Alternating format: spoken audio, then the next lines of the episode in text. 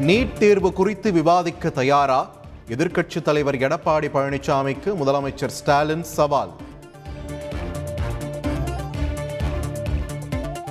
NEET தேர்வை விரும்பிய மாநிலங்கள் ஏற்றுக்கொள்ளலாம் என்றுதான் காங்கிரஸ் ஆட்சியில் கூறப்பட்டது. நீட் வேண்டாம் என்றால் தவிர்த்துக் கொள்ளலாம் என முடிவெடுக்கப்பட்டதாகவும் கே எஸ் அழகிரி விளக்கம். கொடநாடு வழக்கின் குற்றவாளிகள் அதிமுக ஆட்சியில் கைது செய்யப்பட்டதாக எடப்பாடி பழனிசாமி பேச்சு. திமுக ஆட்சியில் குற்றவாளிகளை தப்பிக்க வைக்க முயற்சி நடைபெறுவதாக குற்றச்சாட்டு. திமுக ஆட்சியில் உருப்படியான திட்டங்கள் எதுவும் இல்லை என ஓ பன்னீர்செல்வம் விமர்சனம். திமுக அமைச்சர்களால் வீதிகளுக்கு வர முடியாது என்றும் கருத்து. நீட் விலக்கு கிடைக்கும் வரை சட்ட போராட்டம் தொடரும். கடலூர் தேர்தல் பிரச்சாரத்தில் உதயநிதி ஸ்டாலின் பேச்சு.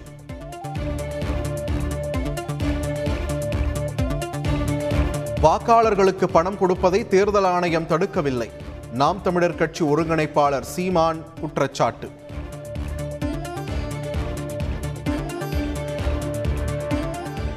காஞ்சிபுரம் மாநகராட்சி தேர்தலில் போட்டியிடும் அதிமுக வேட்பாளர் ஜானகிராமன் மரணம்.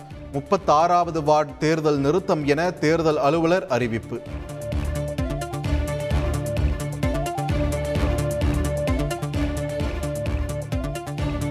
சென்னை உயர்நீதிமன்றத்தின் தலைமை நீதிபதியாக தற்போதைய பொறுப்பு நீதிபதி முனீஸ்வர்நாத் பண்டாரி நியமனம்.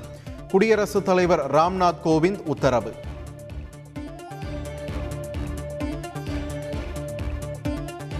தமிழக காவல்துறையில் தொண்ணூறு சதவீத அதிகாரிகள் ஊழல்வாதிகள். சென்னை உயர்நீதிமன்றம் வேதனை. பாஜக தலைமை அலுவலகத்தில் பெட்ரோல் குண்டுகள் வீசப்பட்டதற்கு அதிமுக ஒருங்கிணைப்பாளர் ஓ பன்னீர்செல்வம் கண்டனம். தமிழகத்தில் சட்டம் ஒழுங்கு சீரழிந்து கொண்டிருப்பது தெளிவாகி இருப்பதாக விமர்சனம். சென்னையில் உள்ள பாஜக தலைமை அலுவலகத்திற்கு போலீஸ் பாதுகாப்பு அதிகரிப்பு. பெட்ரோல் குண்டு வீச்சு எதிரொலியாக நடவடிக்கை. தமிழகத்தில் மேலும் மூவாயிரத்து ஐநூற்று தொன்னூற்றி இரண்டு பேருக்கு கரோனா தொற்று. ஒரு நாள் உயிரிழப்பு இருபத்தி ஐந்து என்றும் சுகாதாரத்துறை தகவல். அரசு மருத்துவக் கல்லூரிகளில் முதுநிலை மருத்துவ மாணவர்களிடம் வங்கி காப்புத்தொகை பெற தேவையில்லை.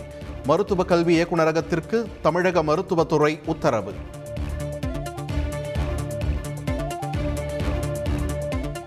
விஜய் மல்லையா மீதான நீதிமன்ற அவமதிப்பு வழக்கு இரண்டு வாரங்களுக்கு ஒத்திவைப்பு. குற்றவாளி ஆஜராகாவிட்டால் தண்டனையை அறிவிக்கப் போவதாகவும் உச்சநீதிமன்றம் அறிவிப்பு. ஓபிஎஸ் உதவியாளர் மீதான கிராவல்மன் புகாரில் கனிமம் மற்றும் வருவாய்த்துறை அதிகாரிகள் உட்பட பனிரெண்டு பேர் மீது வழக்கு. சென்னை உயர்நீதிமன்றத்தில் தமிழக அரசு தகவல்.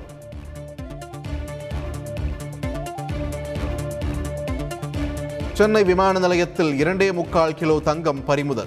துபாய் மற்றும் இலங்கையில் இருந்து வந்த பயணிகளிடம் சிக்கியது.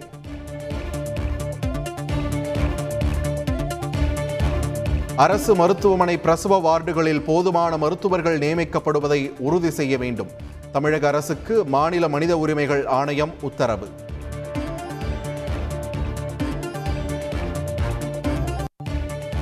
ஆக்கிரமிப்புகளை அமைதியான முறையில் அகற்றுவதே அரசின் கொள்கை முடிவு. உயர்நீதிமன்றத்தில் தமிழக அரசு தகவல். நீதிமன்ற தீர்ப்பு வரும் வரை மத அடையாள உடைகளை மாணவர்கள் அணிந்து செல்ல தடை.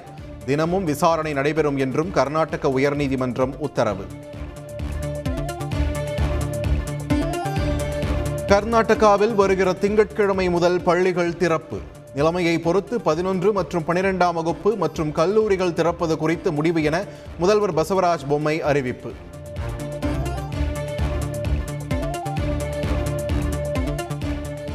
டெல்லியில் காங்கிரஸ் தலைமை அலுவலகத்திற்கு வாடகை செலுத்தப்படவில்லை. சோனியா காந்தி வீட்டிற்கும் வாடகை செலுத்தவில்லை என தகவல் அறியும் உரிமை சட்டத்தில் அம்பலம். லக்கிம்பூர் வன்முறை சம்பவ வழக்கில் ஆஷிஷ் மிஸ்ராவுக்கு ஜாமீன். அலகாபாத் உயர்நீதிமன்றம் உத்தரவு. உத்தரப்பிரதேச மாநிலத்தில் முதற்கட்ட தேர்தலில் அறுபது சதவீத வாக்குகள் பதிவு.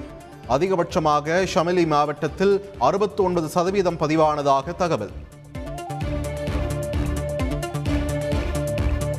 மணிப்பூர் மாநில முதற்கட்ட சட்டப்பேரவை தேர்தல் பிப்ரவரி இருபத்தி எட்டாம் தேதி நடைபெறும். இரண்டாம் கட்ட வாக்குப்பதிவு மார்ச் ஐந்தாம் தேதி நடைபெறும் என்றும் தேர்தல் ஆணையம் அறிவிப்பு. மலையிடுக்கில் இருந்து மீட்கப்பட்ட இளைஞர் இன்று டிஸ்சார்ஜ் ஆகிறார். கேரள வனத்துறை அமைச்சரின் உத்தரவால் வழக்கு பதிவில் இருந்து தப்பினார்.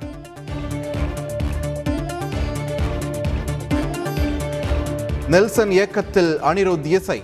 ரஜினிகாந்த் நடிக்கும் நூற்று அறுபத்து ஒன்பதாவது படம் குறித்து அறிவிப்பு வெளியீடு. விண்ணில் ஏற்பட்ட புவிக்காந்த புயல் சுற்றுவட்ட பாதையில் இருந்து விலகி வளிமண்டல எல்லைக்குள் நுழைந்தன. நாற்பது செயற்கைக்கோள்கள்